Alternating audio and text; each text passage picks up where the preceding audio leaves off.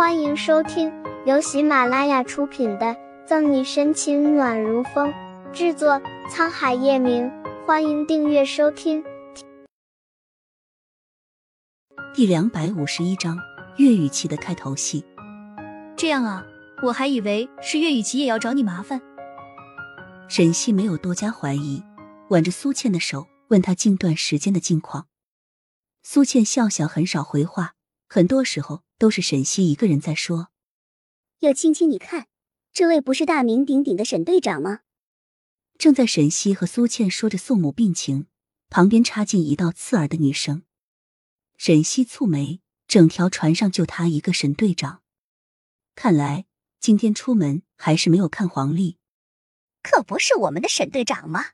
不过沈队长今天不去破案，怎么来这了？洛青青双手环胸，高傲样子十足。回头一看，沈西也认出了这两个人是谁，不就是左心言宴会上和岳雨琪刁难他的那两个嚣张女孩吗？李斯嗤之以鼻。沈西，我可告诉你，这里不是你能来的地方。在这上面的人，不是豪门大家小姐少爷，就是商场上的精英，未来某个公司的 CEO。甚至还有整个夏国有权有势的叶晨玉，而你，不屑的冷眼打量沈西，李斯眼里升起嫉妒。不过就是一个破警察罢了，这儿的一瓶红酒可要抵你两年的工资。之前没发现，现在一看，没想到这沈西还挺漂亮的，脸蛋身材都不输那些国家巨星。李斯的声音不小，让交谈的人都纷纷侧目过来。小声议论：“那个姑娘是刚刚和叶总一起来的吧？怎么惹到洛青青和李斯了？”洛青青和李斯向来都是为岳小姐马首是瞻，更是靠着和岳家沾到一点关系，嚣张跋扈，嘴上不饶人。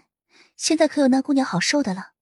不过我倒是好奇，这个女人和叶总关系那么亲密，真要闹起来，在岳雨琪和他这里会选择谁？你傻呀，还能选谁？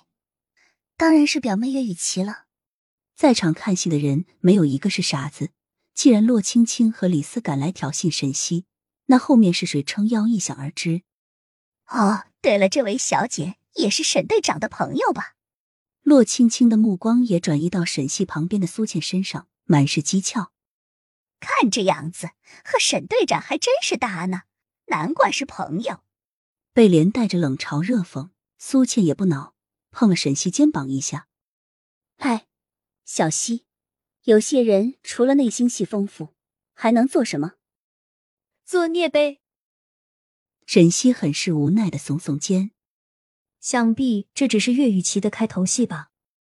就说那声嫂嫂不是好叫出口的。”噗呲，旁边几位立着耳朵。想听沈西如何反击的千金忍俊不禁，可不是吗？洛青青和李斯除了喜欢找人麻烦，就剩下作孽了。你说了这么多，就被人不温不火的怼回来。洛青青和李斯的脸当即黑下来。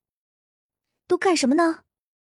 大老远的就听见嚷嚷，不知道的人还以为是谁不给我岳雨琪的面子。